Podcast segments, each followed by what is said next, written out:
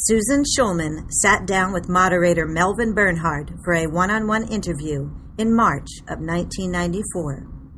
I'm Susan Stroman, a member of Stage Directors and Choreographers Society, and this is Masters of the Stage. This program is produced and presented by the Stage Directors and Choreographers Foundation in collaboration with the American Theater Wing. Because this program was not originally intended for broadcast, it is not of the highest technical quality. As a result, portions of the conversation may have been edited. Today, we are very pleased to have as our guest Susan H. Schulman, and uh, interviewing her this afternoon will be Melvin Bernhardt. Melvin? Okay. Uh, hi. Um, I just found out before we were chatting in the back that Susan went to high school here in, in this, this very place. I did indeed. What? Um, how did you get interested in the theater? Um, I don't know, Melvin. I was always interested in the theater. I was born interested in the theater. I, I can't, um, a number of people have asked me that. I've never been able to really answer the question. I, I was born in New York, and I was exposed to theater at a very early age. Um, my father always took me into Manhattan for my birthday, and we saw a show. That was my birthday present.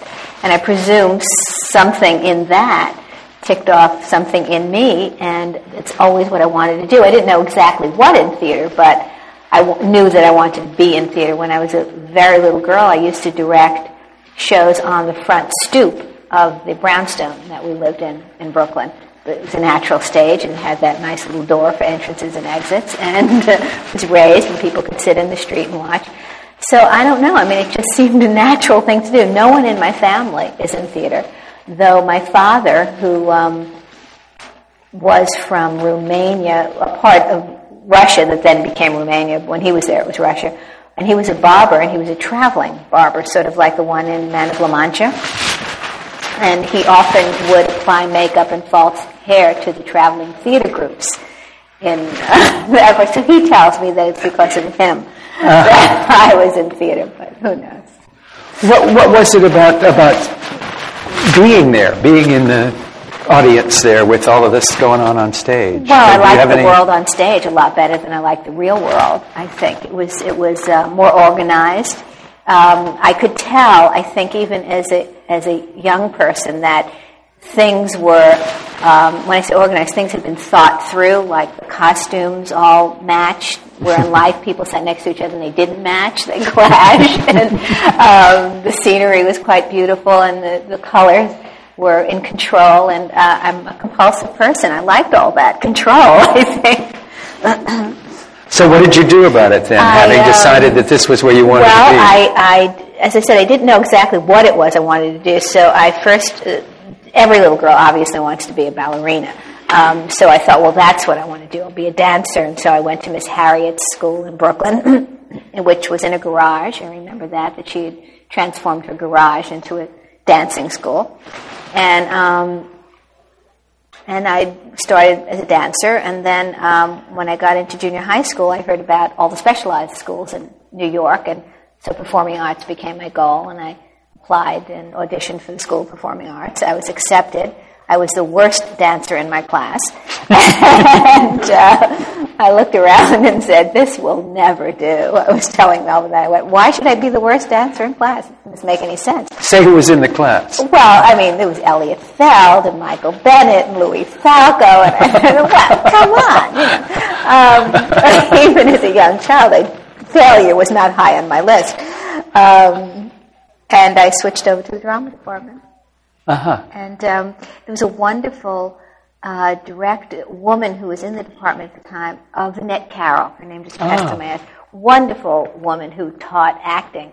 And I knew that she was also a director. So I was very fortunate to, at a very early age, to have a female role model who was a director. And there were very few of them at that point in time. Annette was one of the only ones directing musicals. And then she only directed off, off Broadway. Mm-hmm. Mm-hmm. Um, that, that must have put a bug in my head, I think, because I did a lot of directing in, uh, at, perform- at Performing Arts and then in college. And, and then how did you set about getting started in the commercial? I mean, ah. making a living out of this. making a living. Um, uh, when I was in college, I went to Hofstra University in Hempstead, Long Island, which had a very good drama department at that time. I, I believe it still does. Um, and we were a very uh, competitive class and a very involved class. We liked doing a lot of things. Um, uh, we had some very, very talented people in that class, and um, we liked um, instigating productions. And so I wrote and I wrote plays, I acted in plays, I directed plays. We all did that as a group. And um, the chairman of my department had been a Yale, as a matter of fact, most of the faculty were Yale Drama School graduates. So we all wanted to go to the Yale Drama School so we could be like our, our teachers. And um, I applied and um, was told by the uh, then head of the directing department that women were not accepted in the directing department at Yale because they couldn't mind their work. They really couldn't concentrate, and it had been especially. and um, so I wasn't accepted in the in the directing department, and um, I had written a couple of plays while I was in college. So my the chairman of my department said, "Apply to playwriting." They have all the fellowships there. So I applied to playwriting where there were, where no one was applying at that point in time. So I actually got a fellowship to Yale, to the drama school, but in playwriting, which is kind of a ruse, actually. Um, because once I got there, I wrote only the requisite number of plays because I hated writing plays. I hated being alone in a room, you know, with a typewriter. There was nothing that was the antithesis of anything I wanted to do. And um, and I did everything else. I directed a lot and I acted a lot at Yale, and very often they threatened to take my fellowship away from me, and we'd have big fights and whatever. But they never did take my fellowship away from me, and I remained at Yale and um, and was graduated uh, in a riotous ceremony because I was chosen to be the um, at graduation. I forget what the person, the marshal, the person who holds the stick, you know, for the class, and I. Oh, I'm somewhat dyslexic, and they gave me a map to read in which I had to lead the entire drama school into the main quad in New Haven. And I got totally lost, and we were very late getting there, and with the entire drama school behind me. And I think I was also chosen because I was neat. And at that time, you neatness counted quite a lot. and uh, so I led the entire drama school past the podium, good 10 minutes late. They were already making speeches. and we came and take our seats, and I thought uh, Brustein, Robert Brustein, was head of the department, would have a kitten when he saw us march in, and he just kind of looked to the heavens like, well, what do you expect from that girl? but um, when I left Yale, I was pretty, it was pretty clear to me that what I wanted to do was direct, but there was absolutely no opportunity for it. I mean, absolutely none. There were practically no women directing in commercial theater at the time. Regional theater was just starting, and even at that, at that point in time, all the artistic directors were men. Things have changed, and right now there's a uh, much better representation. But um, so I accepted the first job that was offered me, which was to um, be a resident actress at the Studio Arena Theater in Buffalo. And so I was a resident actress there for a season, and while I was there, they lost a director for a production of Wind in the Willows. I don't know if you know, there's a wonderful full um, production um, play Wind in the Willows. And um, I said, Mimi, please, please, please, please. And I was there, and I was cheap, and they were really in a bind. So um, they let me do it. And I knew that I mean, I was sure that's what I wanted to do. I was not a very good actress. Uh, there were certain things I did well, but the main thing I didn't do well was mind my own business. And as an actress, you really have to do that. I kept looking over my shoulder, wondering what so and so was doing, and you know, second guessing the director. I was really a pain in the neck for any uh, director, and I knew that um, this wasn't my uh, my future. So when I uh, left the studio, I hated Buffalo. Has anyone spent a year in Buffalo? I come oh. from there. Ah, well, Melvin. Michael Bennett and I come from there. Honey, then you know. Oh, I know. I mean, I've looked at the theater too. It's there's ice on the ground, you know, except for two months out of the year. It's just filled with ice. I just kept falling down. That's what I remember at Buffalo. I just kept falling, and um, I came back to New York, and of course, there was absolutely no work, and um, I got a job teaching theater, actually running the theater program in private school in Manhattan. The wonderful headmaster who let me have time off whenever I needed it. And they had never had a drama program before, so I had quite mm-hmm. um, a lot of latitude. And the kids were wonderful. Uh, most of them were from broken homes. It was a very exclusive private school, and the kids got a lot of individual treatment. It was a great experience, actually. Um, during that time, a friend of mine, boy, I'm not shutting up, am I? I'm just talking. Um, a friend of mine opened a dinner theater on Long Island, and dinner theaters were very big then. They were like mushrooms all over the country. There were dinner theaters springing up, and um, and she offered me a job to direct shows there, and I directed eight shows in a row, which is great. Yeah, it's wonderful. Great experience. I thought, now look at my resume. This is a great resume. Look at all these credits. I'm going to come into New York and I'm going to get a job. So I came into New York and I interviewed through TCG when TCG actually used to help place directors at some point in time, and nobody would hire me. They just, I mean, I walked in, I had very long hair at the time. I also looked like I was about 20 years old. And um, I would, literally, producers would look at me and I could see their face drop. I mean, I could actually see the expression on their face when I walked into the interview. And so it, nobody would hire me. And I thought, um, okay, well, I'll work for nothing. I have this job at the private school, and I'll just go and do. Were lots and lots of showcases in New York, and at that point in time, people of note with names were not doing showcases, not like today, where everyone directs a showcase. I mean, Melvin and I do showcases. Hal Prince does showcases. I mean, everybody does them. Um, but that point in time, that was not true. Um, literally, showcases were for emerging talent. And um, I sat outside the door of the um, executive director of Equity Library Theater, which was the premier showcase at the time in New York. And I sat outside his door till he would see me. And he said, But you've got to do something I can see. If you direct something I can see, then maybe, you know. So um, some people were getting together during a production of Look, We've Come Through at the, Nat, the now Nat Horne Theater. And I did that production, and I was fortunate enough that Hugh Wheeler saw the production also the executive director of Equity Library Theater. And um, he gave me a chance to do a production of Arsenic and Old Lace following season. And at that time, also, Equity Library Theater was reviewed by the three major newspapers. And it got very good reviews. So he said, Well, how about doing a musical? I said, I've never done a musical. He said, the same thing. so I did Carnival uh, the following season. Never having done a musical in my life and not being able to read a note of music. And um, boy, what you do when you're young, you know, when you have no fear. Um, so I did this revival of Carnival, and um, I was very fortunate that Michael Stewart saw it, who wrote the book for Carnival. And that was very successful, and that got great reviews. And someone from Pittsburgh Civic Light Opera saw that production and offered me season directing musicals at Pittsburgh Civic Light Opera. I had never directed at anything bigger than a postage stamp.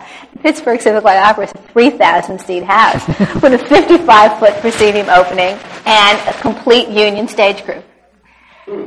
the first show I did there, talk about baptism by fire, was Mame with Dixie Carter, who was wonderful. She was a doll to work with, and I bluffed my way through it. I, had never managed anything that huge in my life. And I worked there for eight years. I was a very good bluffer. And, uh, and that was a great, great education because um, I did 50 musicals, 50 full scale musicals with large budgets.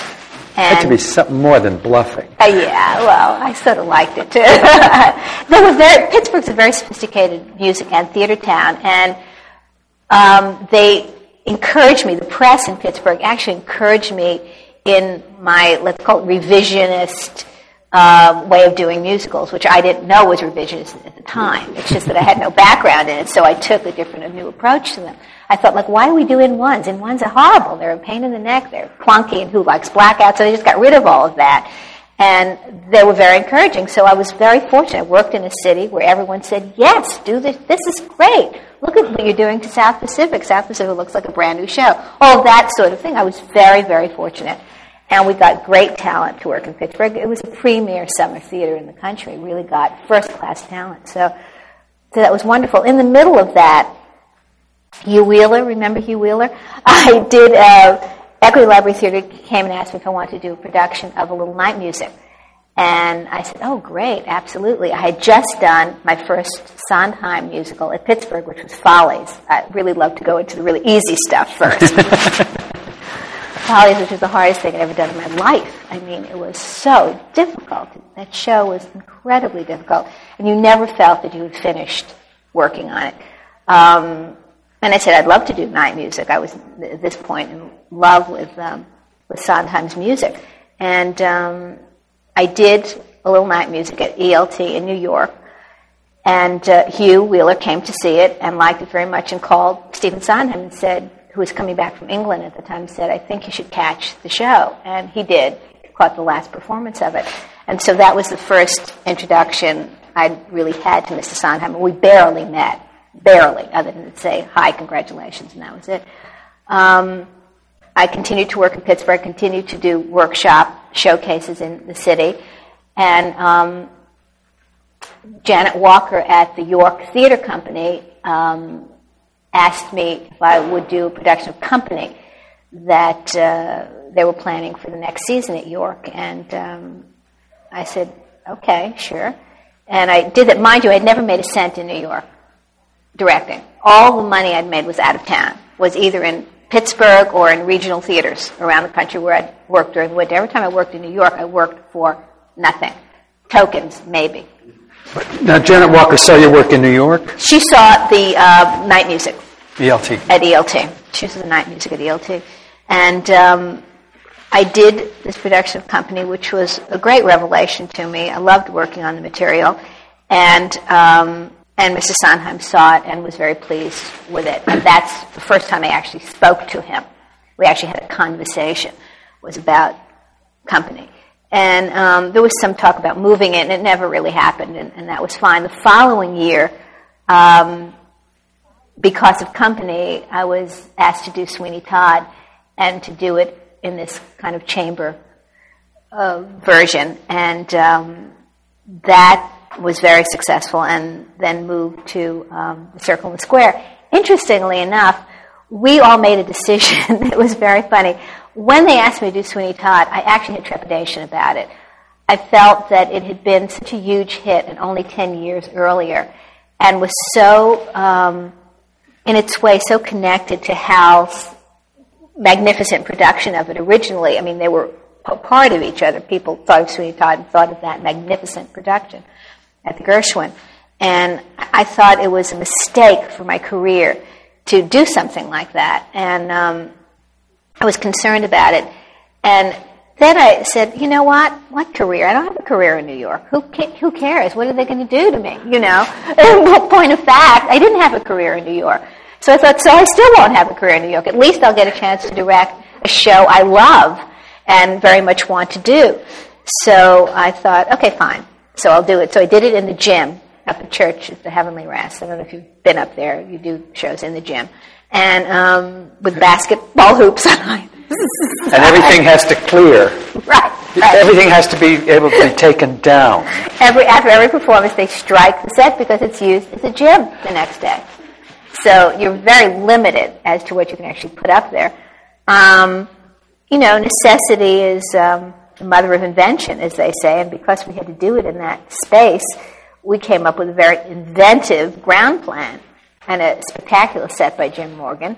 Um, and we all decided that the show was going to move. We had made up our minds. And so when people said, gee, I hear the show's going to move, we said, yes, it's going to move. No one had come at all and asked us to move the show. so we just decided it was, it was an unheard of situation. It had 16 people in it. And um, off Broadway was definitely not a possibility for it. it. Even though it had been a magnificent original production, it had lost a million dollars the first time. It had not, not made any money. So the possibility of this moving was absurd, but we all just decided that we, that's what we were going to say. So we said it. Then we decided where we wanted it to move, which was Circle in the Square, because Circle in the Square had the same configuration. We could keep the basic vision of the piece And so we began to tell everybody that I was going to move to Circle in the Square. Circle in the Square hadn't even come to see the show yet. Um, and then, you know, um, this is obviously history. Frank Rich um, wrote a uh, critics. It had been reviewed by the Times by Stephen Holden in a very lovely review. And then Frank Rich came totally unknown to me at the time and um, wrote a critic's notebook on the show. I got a call at midnight one night and, from Janet, and she said, Do you have tomorrow's Times? And I said, No, I usually don't get the Times in the morning. She said, I think you should go out and buy the Times. I said, Why? She said, Just go out and buy the Times. I said, Okay. I went out and I opened the Times, and there was an entire article I mean, pages about Sweeney Todd, this production of Sweeney Todd. I was shaking. I had no, none of us knew this was going to happen. Um, and uh, two days later, the people from Circle Square came and saw it, and it moved.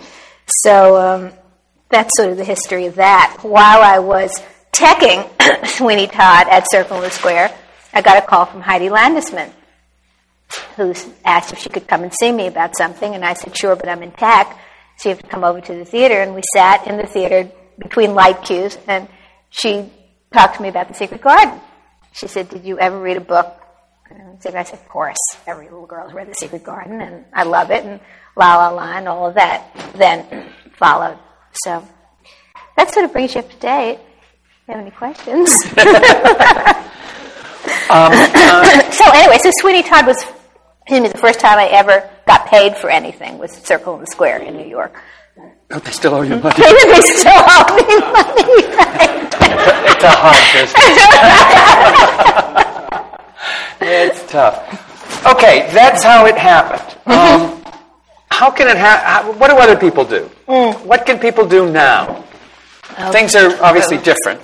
They're different. All I can say, you know, I talk to college groups um, because I, I, with Sweeney Todd and Garden, I, I got asked a lot to speak to college groups because I'm still sort of a freak, you know, a woman who's directing commercial theater musicals. Um, and they, they ask me that, how did you do it? And I go through this scenario.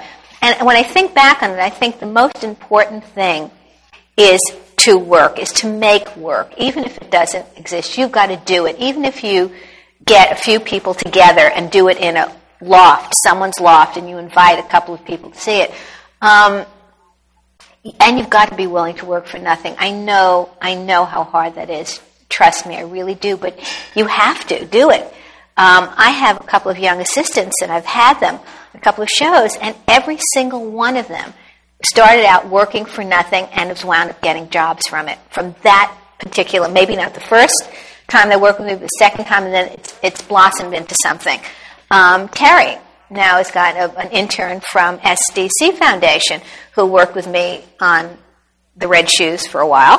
Um, then went on to do Allegro with me, and someone called me and said, "Gee, I need someone to work with me this, this, this in the summer. Need someone to do it." I said, "Is it a paid position?" They went, "Absolutely." I went, "I've got the person for you," and um, you know that sort of thing. But she did two shows for me for nothing, and um, and was fabulous. And, and so you've got to do that sort of you've got to be willing to do it it means you need to be subsidized it really does it means if your parents would have paid for graduate school let them you know pay for a couple help you out with it. Don't be embarrassed about that. The arts have always been subsidized. Um, my older brother and sister gave me money for many years to help me through this.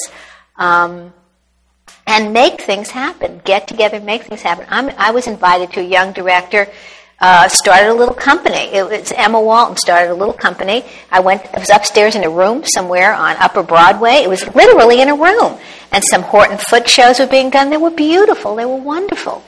Little productions, and then she got together with her husband. She started a little theater out on Long Island. I mean, you, even with her connection, she had to do it that way. And I think that's the best advice I can give people starting out is that to make it happen for yourself. If you wait for somebody to give you a job, it ain't going to happen. There's too many people out there. I'm just, I'm, I'm, just sitting here thinking, Susan, that uh, I'm another generation. Mm-hmm. Um, also went to Yale, and mm-hmm. also, and my first job, I worked for nothing at the Phoenix Theater.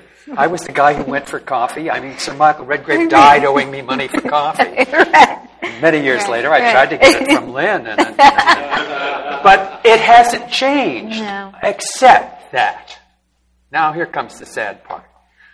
What's changed from my point of view, my perspective, is there is so much less theater. Absolutely. That's true. What Um, can we do about that? Do you we can make theater is what we can do about it. It's the only thing I think we can Say make more, it. You know, we can we can um, we can encourage young people to write for the theater. I think that we're losing. One of the reasons is so much is we're losing a lot of talent to popular music, to television writers, straight writers to television, to, to Hollywood because there's money there and because there's so little encouragement here. I'm encouraging two young writers right now on a project. I think they're brilliant. I think they're very talented. I don't know if the project is commercial or not. I'm not doing it because of that. But they needed they needed the help of someone who had some experience, who had a little bit of clout in the profession to help them push them along. And um, and I'm not doing it because I think someday I'm going to direct this piece on Broadway. I, I don't think it's a Broadway piece. Um, but I think they're vastly talented and they need the encouragement. And they're willing to do it anywhere. And that's very important. Um, and uh, just to make the work, to try to make it for yourself. You go to school, you have talented friends you went to school with.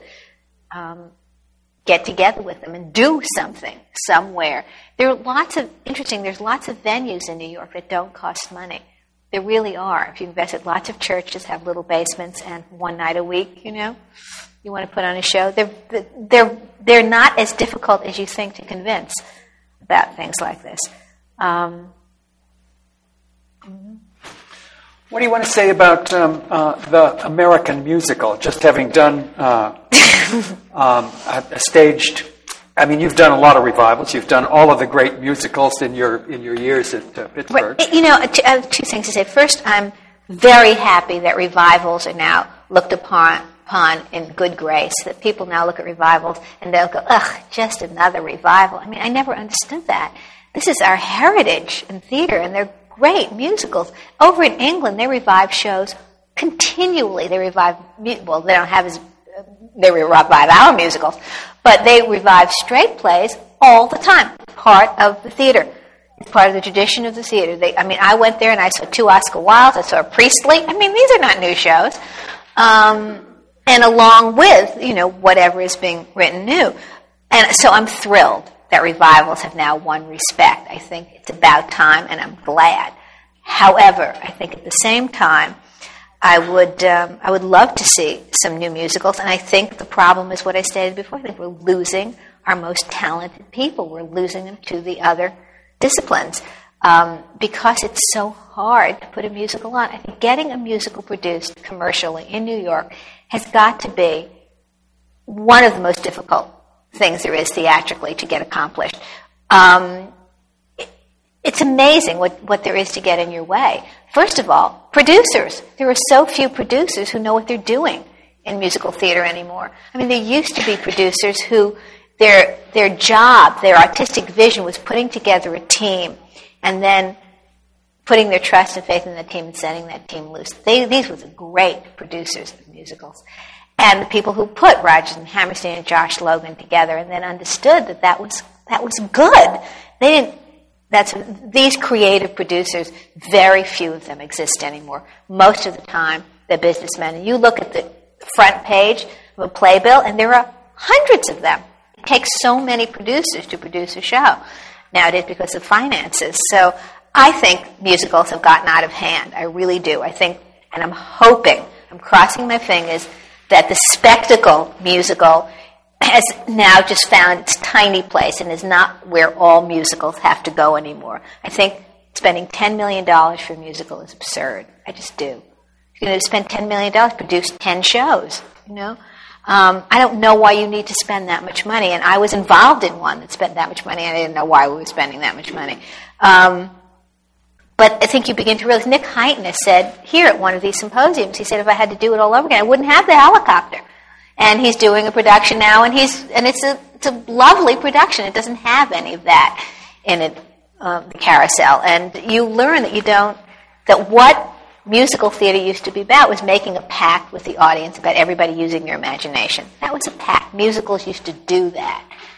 You said we know there's not a field behind you. We're going to say there's a field behind you, and everyone's going to believe that there's a great golden haze on the meadow. You know, I don't have to do pyrotechnics. I don't have to have a meadow, and I don't have a great golden haze. You know, I believe you when you sing there's a great golden haze on the meadow because I have imagination. And that's the way musicals used to be produced so that you, the audience, supplied the pyrotechnics. And I'm hopeful that we're getting back to there a little bit. Um, interestingly, about the Allegro that I just did, the poor little stepchild Allegro, which came between Carousel and South Pacific, um, which was the concept musical, the first concept musical. Interestingly enough, do you know who the gopher on that show was? 17 year old Stephen Sondheim got coffee for people and typed scripts. So um, it it uh, it was a very interesting, innovative musical. It tried to break new ground. It it was very flawed. It wasn't just that it was ahead of its time. It was also very flawed. But um, it was wonderful to investigate that and to see where a lot of the ideas for what we now call a concept musical have uh, really sprang from Allegro and from Agnes de Mille's vision of the piece. And interestingly enough, Agnes never got the credit for it the following show, which was South Pacific, which Josh Logan did and used many of the ideas from Allegro, um, South Pacific was a show that got all the credit for being innovative, and actually, most of the scenic ideas were from Allegro. So um, I have it on Jamie Hammerstein's authority that Josh Logan stood in the back of the house in New Haven and watched the out of town previews of Allegro. So um, he was fascinated by the use of the space and uh, the seamlessness of the production. The hit is the one that always gets the credit. Absolutely. Um, uh, what, what, this isn't staying still on the subject of musicals, but um, what do you feel about uh, the sung through musical? you all know what I mean. No book, everything is sung. Um, they're fine. Um, I, I, I, think some work better than others. The ones that are closest to opera thematically are obviously the ones that work best. I get a little annoyed with them with, when the recitative comes in, and it's so um, it's so annoying. Do you have a cup of tea? No, the cup of tea is in the other room. I'll go get the cup of tea. I always go, well, you know, talk. Um, just because I find it silly, you know, I just find that silly. It's, it's like we'll be a sung through musical at all cost. And I think if this is some dialogue, there should be dialogue. Um, uh, you just can't sing about getting a cup of tea. So unless the cup of tea has poison in it, then you can sing about it. That's the director of Sweeney Todd. um, but but uh, see what I what? what I miss in, in, in the sung through musical is that what, what I thought was wonderful about the American musical was there was this moment when you went from a scene Absolutely. to song because right. that was a lift. Absolutely. I much prefer directing a book musical. I, I love building the scene into the song. I mean, I think that's what's so wonderful, what we did here in this country that nobody else did. Um, and that's what the American musical really is, um, really is, is the book musical is when what we always say is that the emotion gets so great you can't speak anymore. You have to sing it. Um, and I, you know, I agree with you. I much prefer directing a book musical. i I think, quite honestly, they're harder to do, and I think that's why they're not being written as as much anymore. The sung through musical is a lot easier to do. The book is much pared down, and um, you know, you don't have to worry about building that scene into that song, which is takes a great deal of craft. Did you, uh, I assume you saw the Vincent Canby piece about going to the four big hits? Yes. Any comments? no. No? What about the price of musicals? Oh well, I think it, that goes along with what I was saying before. They're so ex- right, exactly. If people spend ten million dollars to put it up, I guess they have to get their money back. I mean, investors there has to be some possibility of the investors getting their money back. And I suppose if you don't put that sort of ticket price on it, you'll never make it back. I mean, as it is, they almost never make it back. I mean, it's a handful of musicals who make back their initial investment. It's frightening. Even ones that have had two year runs sometimes don't make back their initial investment. Is that because they're overproduced or badly produced or All or is it above, just or is it just um, a form that is too expensive for us these days? No, I think I think they're just overproduced a lot of the time. It goes back to what I was saying about not mm-hmm. trusting the audience's imagination, not trusting that pack mm-hmm. that um, you know, that, that's what has always made theater different from film. And, and now I think theater's trying to compete with mm-hmm. film. Uh, the difference has always been that pact that uh, you make with an audience, which is, hey, you use your imagination. I'll, you know, I'll give you the clues. I'll press the buttons, and you do fill in the rest. And um, that was always very exciting about live theater. And I think what has happened with the spectacle musical is trying to compete with motion pictures. And I, I don't think it. I don't think we'll ever do that. And it's. And I think it's begun to realize that. We'll see. I don't know. It's interesting, also. You just jogged my brain. Mm-hmm. Is that movie musical is dead? Right, and and they keep the only animated features have brought back musicals. Yeah. Yes, absolutely. Why is, Why is, it that it'll work for animation, but yeah, but the, the um, Nick Nolte movie, they had they went and cut all the songs. They cut all the, but, but a number of people said that it was better with the songs in it. I think it's scared. I think people are just scared. It's a hard genre. It's always been a hard genre to bring to film, um, and has you know had a short rather short life when you think of the ones that really could have been stage musicals. You know, there was always a different sort of structure in the movie musical. Either the, the, the, musical section was a performance section within the film, but a true book song. There were very few really true book songs, except things like Singing in the Rain and, you know, the better ones that were laid just before the end of it. Um, so I don't know. I don't really know. I think I think we also stopped being so innocent and naive, and it was hard to believe that people were going to dance in the street in the pouring rain. And we went through this period of cynicism, and I think that um, they didn't hold up well during that period. But I think people right now are dying for um, that kind of magic and fantasy, too. I mean, the shows that seem to capture the imagination are the ones that remove an audience most from their everyday life. So, Hence the cartoon mm-hmm. music. Hence the cartoons, right. Yeah. What would you all like to uh, ask Susan. I mean, obviously, this is a person who can respond to whatever. I don't have to do a thing. This is wonderful. Yeah. You talk some more about the regional theaters, uh, the opportunities. Obviously, if there's work in the city, uh, you know, there are lots of regional theaters that do lots of musicals. Um, I, you know, if you've come from area, stay. I mean, I'm always telling people to stay home first. If there's a theater in their area, absolutely. I mean, I did a lot of work at the the uh, Long Wharf Theater in New Haven too when I was up at Yale. Um, certainly, again, go in there and volunteer. I've never known a regional theater who won't accept a volunteer. What they can't do often is pay you, but you walk in there and say, "Look, I just graduated from so and so, so and so. I did nine shows in college. I work props. I work. I'm here. I'll do anything. I bet you in a year you'll have a job if you're good and you're committed and you're devoted.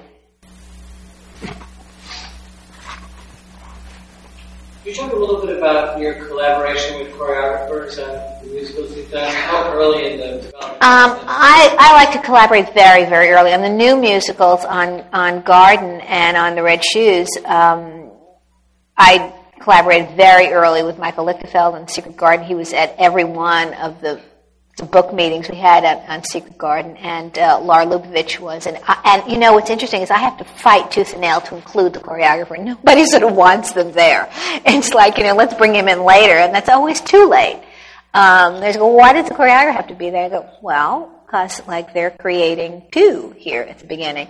And we need their vision and also so much storytelling in musical is done through movement and dance. I mean i am a firm believer in non-literal storytelling and i believe that music and dance contribute as much to storytelling and scenic elements as anything else does uh, in theater.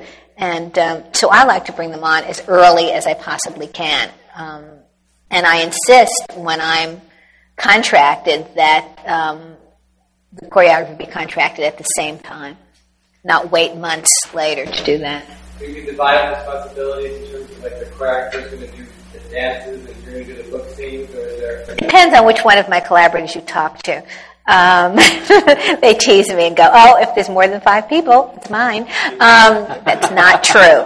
Um, no, I, you know, it's not that simple because I, because of my background, um, I tend to do I often work like this with a choreographer. The choreographer will do the wider um, shell, and I'll come in and do the fine tuning. That we a lot of, especially in shows like Sweeney Todd, where there's no dance per se, we will often work in tandem. Um, someone actually came in and saw us doing More Hot Pies, which is the opening of the se- second act, and we were doing it simultaneously.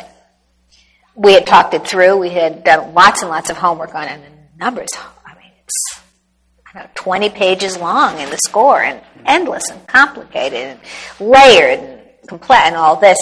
And um, Michael got it up on its feet and got the broad strokes going, and I would come in as he would be working over here, and I'd do this little part, and you know, then we'd switch over in that little part.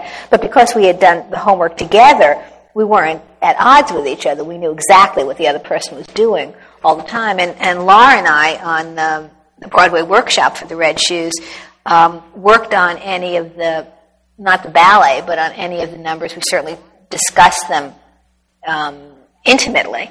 And so I was never surprised when I walked in and saw a number, and I watched the number in progress all the time. But as far as the whole way the show worked uh, at that point in time, we collaborated on that a great deal. The whole way the show moved from scene to scene, the way the dances were going to be used, etc. You had mentioned that when you first got into musicals, you had no training in, in music. How did you finally bridge that gap and Interesting. After after Carnival, um, I was fortunate that I had a very close friend who was a musical director, Tom Hellman. Um, I did a season of summer stock after that. We were up in Maine, and I said, Tom, I'm so embarrassed. You know, I couldn't say four, count four bars and come on. I mean, I didn't, I didn't know anything. And he said, Susan, it's not that hard. And I went, oh, but you have to learn it as a child. You don't learn it as a child, you can't. He said, what I think you should do is take piano lessons. And I went, "Oh God. And um, so that's what I did. I went to a teacher and I said, Look, I don't know anything. I look at those little black notes and they start swimming all over the page.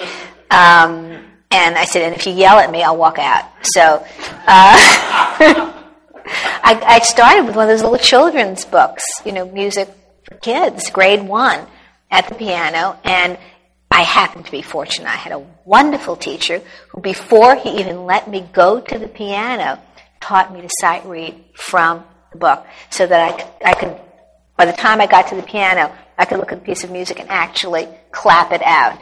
And of course, he taught me to count bars and measures and, and and holds and values, note value, and all of that. And by the time I got to the piano, um, I that was a part. The reading knowledge was there of music. And uh, I mean, I've never learned to play very well, but so that's what I did. So I can count measures now. yes. Just a footnote question. When I was at the Yale Drama School, I remember at least two female directors. Uh, Brustein was a student at that time, and I was wondering whether he uh, he might have uh, stopped uh, women directors for a while because eventually they have them now, don't they? Did they have them when you were there? Uh, there were some women in my in my directing group, but I never heard of them making careers after we left there. They had been admitted. They were, yeah, yeah. There were, I think, maybe it was only one in my class. There was one when I got into Yale. There was one woman in the directing program.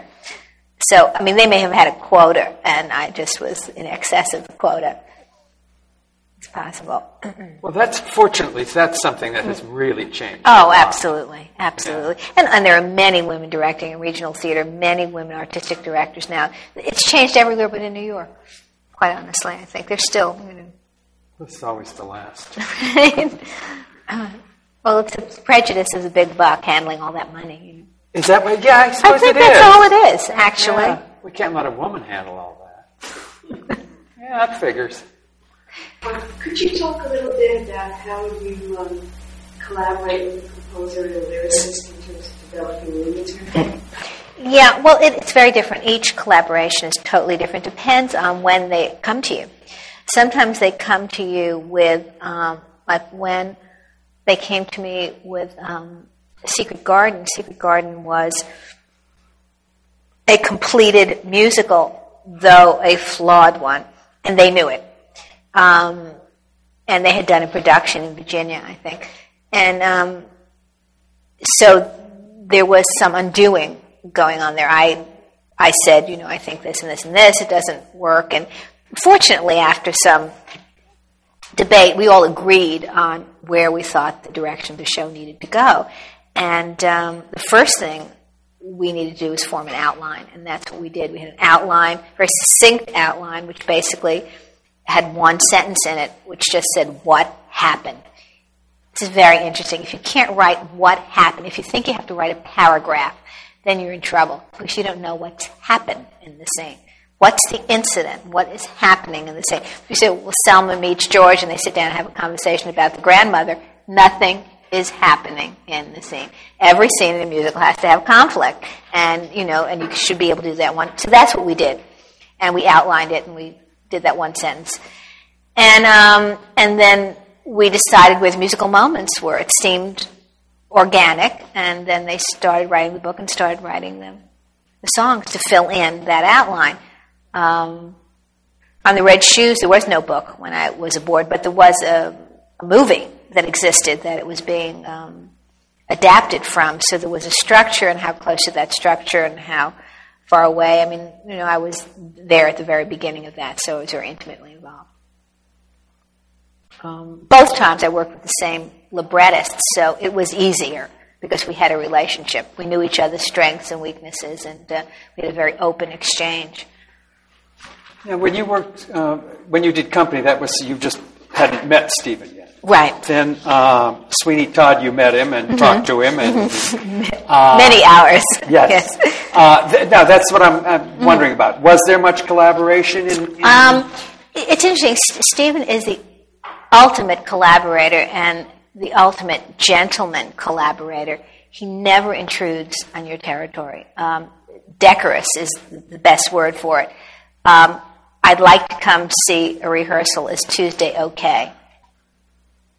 No, we're doing light cues on Tuesday. It'll be, oh, okay, Wednesday. That, that's very, very decorous, very aware of what everybody's job is, very aware of what his presence brings to a rehearsal. Um, and Sweeney Todd, the first part of the, the York part, um, I had a very brief discussion with him over the telephone um, about what I was planning to do with it, how many people. I had to voice it, I had to revoice it for 15. That was the hardest thing to, de- to decide because it was voiced for 30. How to how to shrink it and not lose the sound. And so I, I decided on that five, a quintet. And he agreed with that. He said it was fine. And we talked about the synthesizers. That the, I felt the show in those tiny circumstances could not be acoustic because of the nature of the, the music. And it, we decided on three synthesizers. So that was the extent of our conversation. Actually, he didn't want to have anything to do with casting. He was very busy at the time with um, with London. He was doing the Oxford lectures. Oh yes. And um, and said, "Fine, I trust you." those words that strike terror in your heart, you know, oh my God, now I have this major responsibility. And the first time he saw the show up at the church was um, one of the final dress rehearsals. And he came in and he was just back from London and said, Where do you want me to sit? And I'll never forget this. I said, I want you to sit right next to me because the only thing worse than having you next to me is having you across the room and my having to watch you take notes. and, uh, which, which was fun. And he took like 300 notes. I mean, he spent the whole thing, the reams of yellow pads. I was a wreck. I thought, oh my God, the lights are going to go up, and, you know, I'm just going to dissolve into this puddle because obviously he hates every moment of this production. And the lights came up at, at intermission, and I, I, thought, I can't even turn around and look at him. I was like devastated. There was a legal pad filled with notes. and I finally got up the courage because he wasn't saying anything. I went, so? he said, it's swell. It's just swell. I said, sorry. I said, if it's so swell, what's that? and of course, you know, what it was was what he calls nitpicks because he's so aware of why every breath is in the score that literally the notes were, this is this rest here is really a 16th, and it's the 16th because, and so forth and so on. So it was extremely valuable information.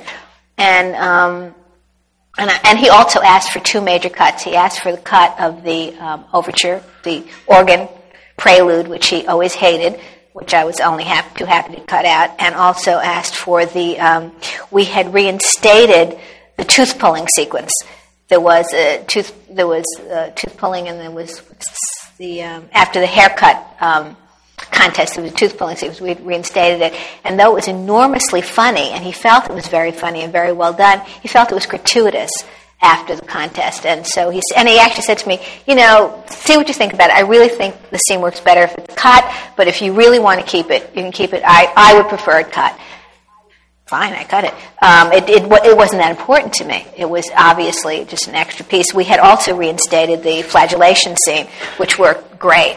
Um, and I couldn't imagine the show ever being done without it because it, it makes Sweeney, um, you're so on Sweeney's side after you see that horrifying man go through this, this scene. And so that was fine. Then when we moved, um, he came to the, um, again, to the, one of the texts and to the final addresses, and afterwards we would sit in a room and he would, again, have 200, 300 notes, all of that sort, mainly telling me what his intent was in writing a line a specific way, a moment that he'd never seen before that maybe we could try to get, and so forth and so on. So that um, basically what he was asking me, I felt, was to come as close as I could to the original intent of each of these moments as possible. So it was it was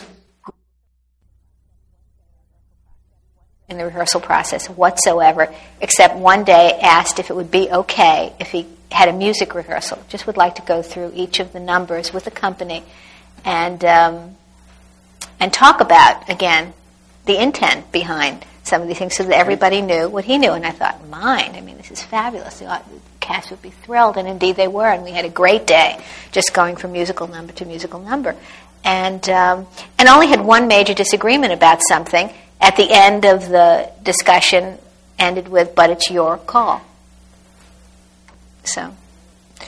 What about Merrily? Is Merrily being reworked? In, in it has been. It's it's been reworked, and it's. Um, now, did you work together on this, um, or these were things he learned after the previous productions? Yes, a lot of it is things they learned from the pre- previous production. There was a production that so, sort of culminated in all of these. Um, uh, you know, you learn from the good productions of the show, and you learn a lot from the bad productions of the show. And Merrily, since its original New York productions, has had four or five major productions in this country. Some of them extremely successful, some of them not. And um, they took the they took all of that, shook it together, and took the best from all of these. And they did a little production, well, not so little actually, um, but production at Leicester, England last year, where they both felt that the script was now and the score was now as close to what they've always wanted it to be as possible. And um, and it is. I mean, I'm I'm very excited about the script. It's so clear now and uh, very focused and uh, very pointed um, and, and and easy to follow. It's not. There was always so many excess people that it was very hard to follow prior to this, and it's not anymore. There are two, three new songs depending on which production you're coming from, and there's a song cut, and um, and we're still doing some fixing in the dialogue and in certain of the scenes, but it's minor fine tuning right now. Looking forward to that. Yeah. Hal Prince, when he was when he was here, talked about that show, and he, he said that that was the one one show that he worked on with Stephen that he didn't get. He just didn't get the show, and he thinks that was manifesting itself in the production. because He was never never got the production achieved because he still felt he didn't get it. Um, what is there to get about it? You, what, what is there? Oh, what is I, am well. I, I, I did not. The the script is significantly different from the one that was done originally in New York, and the one that was originally done was very confused. I think, um, and it could be easy to see how it could not, how you couldn't get it. Um, I, I, think I'm fortunate enough to to now receive um, a libretto that's very focused and, and, I think quite easy to get. I mean, it's a, it's a morality tale, and it's a very simple morality tale. Don't compromise your dreams. You're in big shit if you do, and that's basically what it is. Um, and it's clearly that I think you compromise your dreams, you start compromising your relationships, you start compromising everything. I think what Hal um, was talking about, I, he, he said he just never could visualize it. Oh, he couldn't visualize he it. Never, That's interesting. He never was able to visualize what it should be. Yeah. Are you, do you do you find I that that's bit- how you work too? That you have to have a vision of Absolutely. what the if event I is? can't see it, if I can't see it on stage, I know there's something wrong. I mean, I'll say to young writers, because I, I, I run the workshop at BMI, the Librettists Workshop, I can't see this. I don't know. How do you see this? What do you see? What do you? What- And for me, I can't start working on a show until I have what I call this vision. And I got the vision, which I will not tell you, um, but I got the vision from Merrily um, after reading this version, and because of something that happened in the Red Shoes, because of going through a lot of anxiety and angst and emotional trauma through all of that. And an incident happened one night that restored my faith in myself and in my theatrical vision.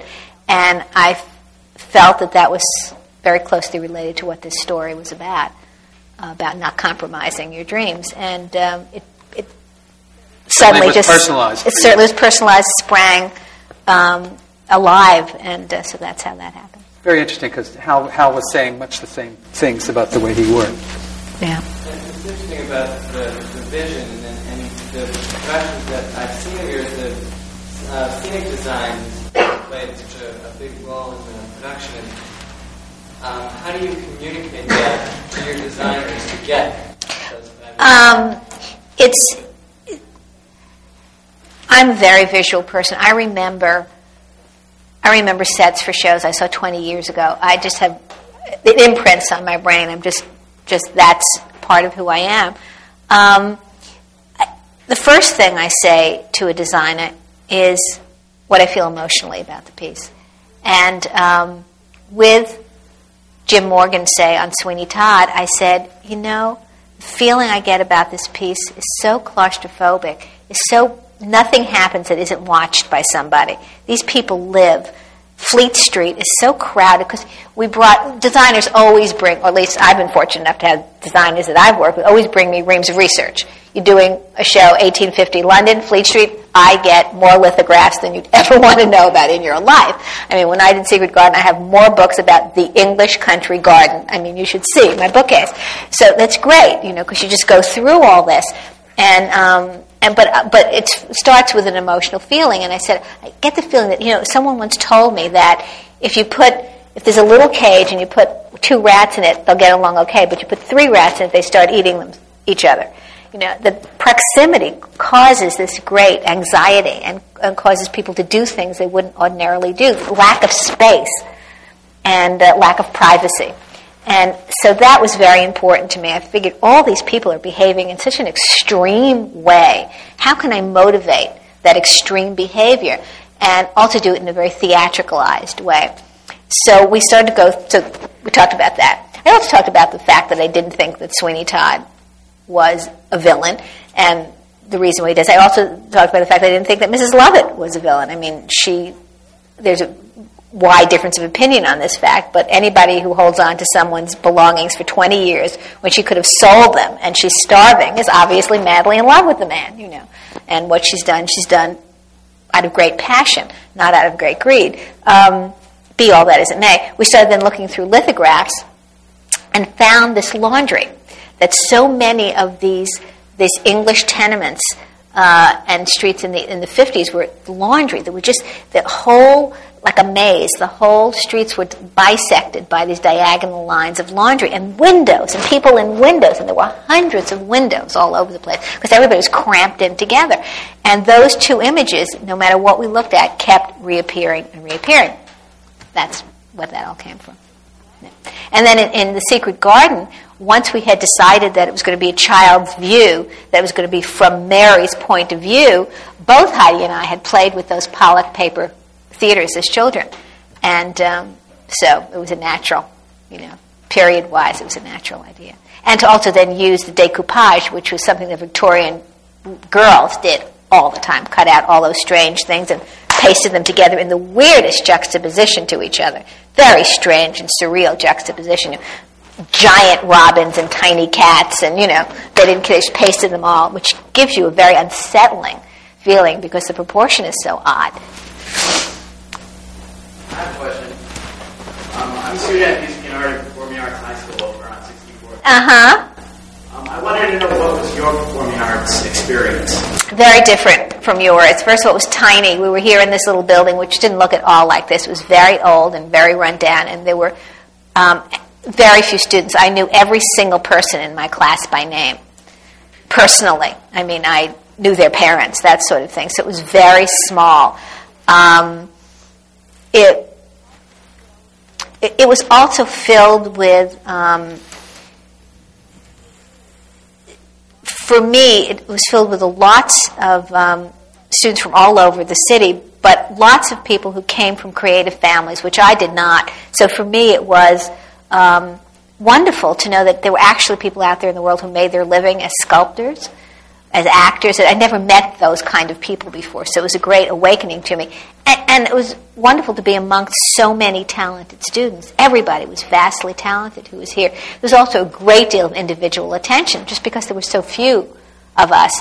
Um, and we also, at that point in time, were able to see, we were right here, right in the heart of the theater district. We all saw everything. We saw every single show that opened on Broadway, bad, good, or indifferent. Every one of us. And everything at the ballet and everything at the concert halls, depending. Um, I don't know why that was. It just was. It, it, was very important for us to do it, and so we did it. And of course, you could get tickets for three dollars up in the balcony, so that was was helpful as well. Um, the the spirit of the school was um, you know, fame is part is fifty percent correct. Every lunch hour there was an impromptu musical. That's true. That part of fame is true. In the lunchroom, people danced and sang and got up on tables and did. I mean, we had. You heard who I was going to school with. We had the best dancers to be in the city, um, and that spirit was there. We constantly did, constantly did shows. Every assembly we had an assembly once a week. At every single assembly, there was a performance of some sort. There was a dance performance or a music performance or a drama performance every single week. And we also got together and did shows, um, wrote shows, directed shows, acted in them. Um, so it was a very conservative, the experience was much like a small conservatory. Um, there was no discipline problem. That part of fame is not correct. There was not one single discipline problem. It was so hard to get into performing arts that once you were in here, the worst thing that you could ever think about is being expelled. Um, and so there were never any, just very, very high academics because in order to get in, you had to have no academic problems at all. You had to have a very strong, strong average. So because your day was divided in half, I don't know if they still do that, but your day was absolutely divided in half. You had what we used to call shop, which were depending on what department you were in, dance, theater, or music. So you had four classes in the afternoon of that and four classes in the morning of academics. And you also, because it was small, I had the same math teacher for four years. So this math teacher, when I finally did well in one of the disciplines, which was geometry, I mean, was, I was horrible and everything else, but geometry because it didn't have numbers, because it was letters and it was form and you know all that visual sense. I suddenly excelled in something. She couldn't figure it out, and she went, "How is this possible? You've never been able to add in your life, you know, whatever." But it was wonderful because there was someone who knew you so well, and it was a very secure uh, feeling here, um, very secure. Isn't it interesting that as the theater's gotten smaller, the theater schools have gotten larger? I know. What does I that know. mean, I wonder? Question. Yeah. Uh, Mr. Bernhardt, you asked a very interesting question earlier um, uh, about what can we do to make theater, you know, bring it back or at least keep it alive more vigorously. And uh, several months ago, a couple of friends and myself decided maybe we could make a contribution to that. And we started working on an idea for a television series on the history of the American theater, a PBS type of thing. Well, you know, we were just cooking up the ideas and developed it, and it's sort of had a life of its own.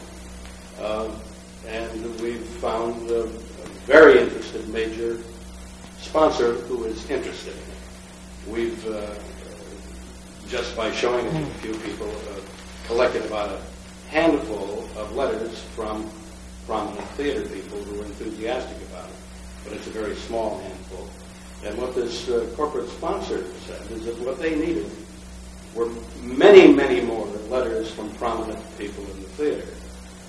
And I, I don't mean to embarrass you, but I wondered if uh, I could find out where to send uh, the, a copy of the proposals to each of you later after this meeting. And if uh, you don't like it, tear it up and throw it away. But if you think it has value to theater, uh, a letter, a sentence or two might be very helpful to get this going. To the idea, of course, behind it is to help.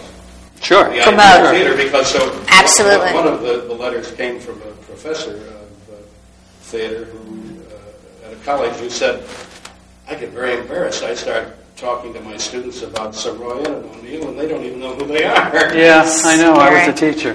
Um, I, you, we're reachable through the foundation, and um, I'm, I'm in the telephone book, but I can't say for Yeah, certain. through through the union. through the union or the foundation, 1501 Broadway. Yes, I Yeah, have. Okay, yeah. well, But I, I think that ties in with what Susan was saying before, and what I've always said is that if you're going to make something, you know, if something's going to happen, you're going to have to make it happen. There are no holes waiting to be filled. We have to first dig them and then try to be the person to fill them. Right. This gentleman behind you, David. Yeah. We noticed. Right. And I was thinking about what you were saying. I, I remember this building, and they were saying to me when I was a little boy about going to school there. And I was sort of shocked. I said, well, they didn't get rid of this building. I was thinking good about that. What I'm trying to say is in 19 20-something war side, and uh, I joined the Gods. I was 13, so I joined the Gods, and I was busy uh, training in New Jersey and doing all sorts of things about espionage and all that sort of thing. It was a wonderful thing for me to do, and I got a lot of people in it. And uh, the reason I'm grateful for that was a memorial for, for Tiger Haynes, who was knew at that time. And I'm just a little boy. I knew he was a drink and smoking anything like that, so I just hang out in the bar. and but I was thinking about the thing that I, I felt missing out of New York. You know, after traveling out west a lot, living upstate, different places. The little things that are very big here, or that used to be very big here. You know, the little school that you went to was such a warm community, and now I get the feeling that people are watching TV, so I'm going to make it, I'm going to make it, I'm going to make it, I'm going to do this, I'm going to do that. And so what happens is we never really quite get to know each other. We never quite get to, to relax with one another. We never quite. So when I see the program sometimes, I thought there was something wrong with me. That I was being very critical within myself. And I realized it wasn't that at all. The little things that Grandpa told me about when I was a little boy was missing. The feeling was gone. Because things got so, so vast, so large. And he'd always say, the bigger it is, the smaller you make it. Well, I- tone, Yeah. tone, high you make it. You know, and it always worked for me. And I was wondering whether, right now a sort of spirit. I'm so glad they kept the building. I was so distressed. There was a major fire and that gutted this building, and I actually, when I heard it on the news, I actually burst into tears. I was so distressed to think that the building was going to go down because I had such an emotional investment in it. It meant so much to me and who I have become. Um, so I'm thrilled that at least the outside of the building is still here. But interesting to end, this relates to the gentleman up there's question about the who he now goes to the High School of Performing Arts, which is up at LaGuardia, which is now merged with the High School of Music and Art. And they wanted to do that when I was here Performing Arts. We fought it tooth and nail because we wanted to hang on to the smallness of this. To the, there was something about being able to have a sense of community. I think that's very, very true. It's very hard in New York City to have a sense of community. And when I went, because I did speak at uh, the new High School Performing Arts, Music and Art, and I walked in and it was vast. There were these huge halls, and there were just hundreds and hundreds of students. Um, and I was daunted by it. it. It looked to me like all the high schools that I didn't want to go to. And um, and I felt saddened by it. That doesn't mean that they're not doing wonderful things and there aren't great teachers there, but, but I think there's something that happens when you feel secure. There's something when you, when you feel trust and you feel um, nurturing that allows you to create at a faster rate, I think, um, because you're willing to risk. You know that somebody's going to be there, um, you know, to grab you if you fall. So. David? Um, I was wondering if you could talk a little bit about your process. Um, I think she just did. Someone just wrote, um, there's a book that TCG just put out, uh, sort of like Actors on Acting, where they each talk about uh, working with directors. And I received a copy of it and didn't realize that one of the actors in it was writing about me. And I was very taken aback, and because I don't think about my method at all. And there she was discussing my method of working with actors. It was so surreal to read it. I said, "Really? Is that what I do?" Um, do you think that what you do with actors um, is is the same on each show? No, and it's not the same I mean, with each certain actor. basic precepts. Right, and it's not the same with each actor. I think if, Uh-huh. if I have a technique at all, it's to, it's to try to find out what works for that actor and not treat all actors like the same person. I mean, everybody comes from a different background. Every actor works differently. Some actors want you to give them everything. It has nothing to do with talent. Some vastly talented actors that I've worked with, I never would have dreamed would want me to give them every inch of blocking. Want every inch of blocking to pick up the soda now. And others don't want to even, I mean, they may want a little nudge in that direction, but that's about it. And you just don't know t- till you start working with them. And that's what I try to do. I try to sort of find out what they need from me. Um, I, I, th- the one thing I do do is do an enormous amount of homework so that when the time comes and the actor goes, I'm falling, I need help here, that I can supply the answers.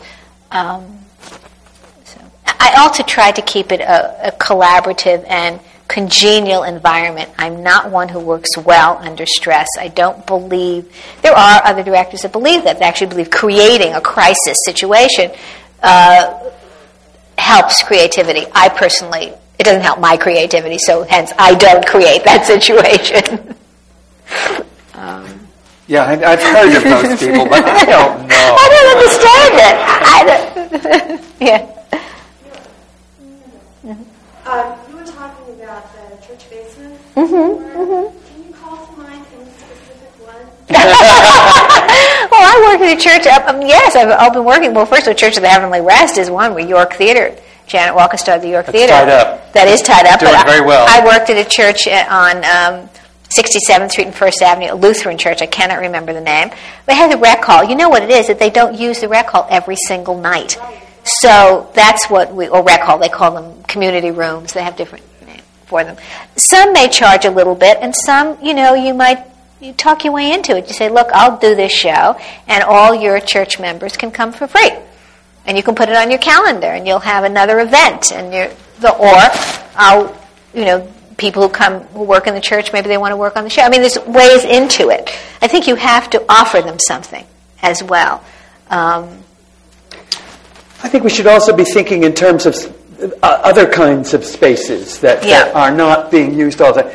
Uh, you know, off Broadway, when, when that first began to sparkle a little bit, all of us were running around all over New York looking for hotels with ballrooms right, right. or big meeting rooms. Right, exactly.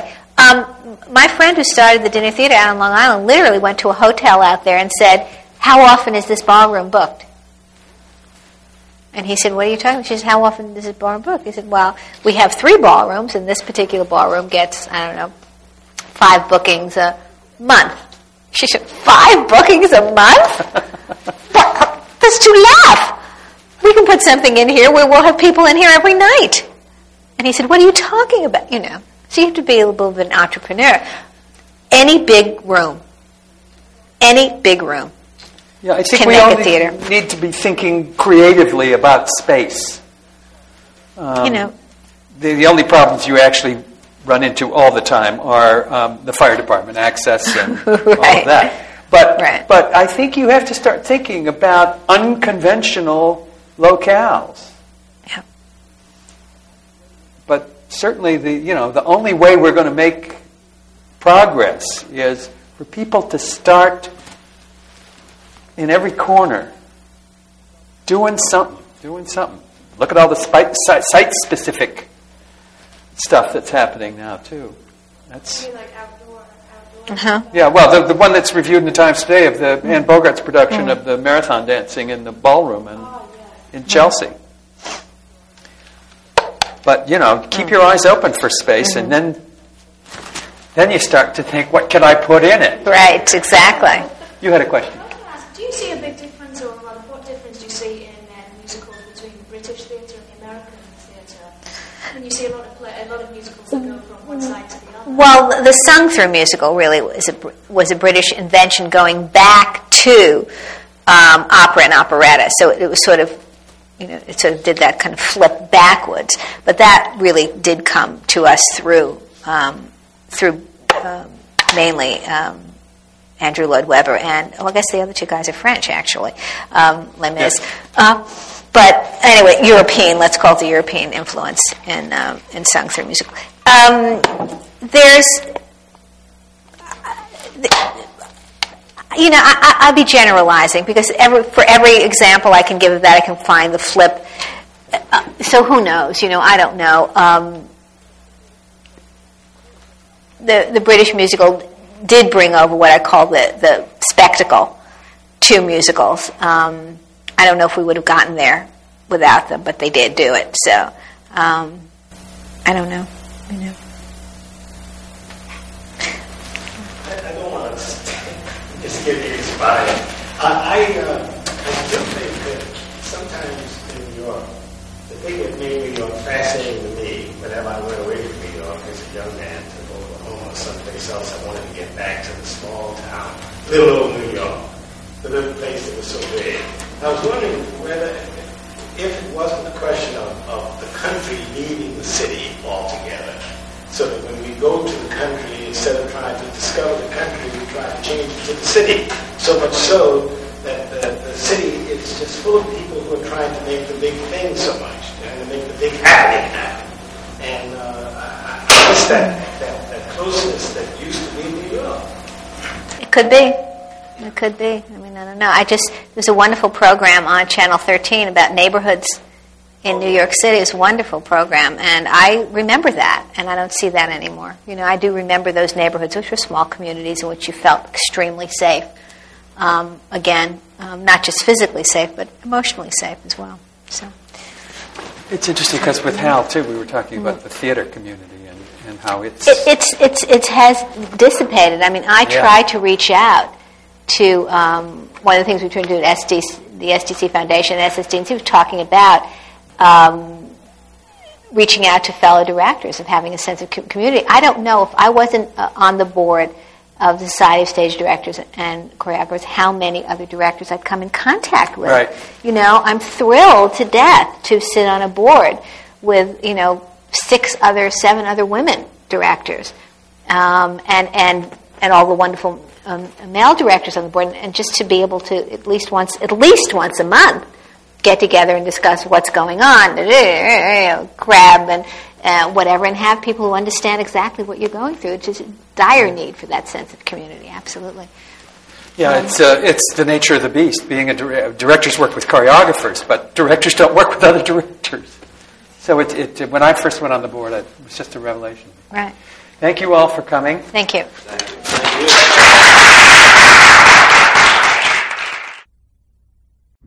Again, this is Susan Stroman, and thank you for listening to Masters of the Stage, made possible through support from Stage Directors and Choreographers Society, the National Theatrical Union celebrating five decades of uniting, empowering, and protecting professional stage directors and choreographers. Visit us online at sdcweb.org. This online series is presented in collaboration with the American Theater Wing, dedicated to illuminating how theater is made through the words of the people who make theater. Visit them online at americantheaterwing.org.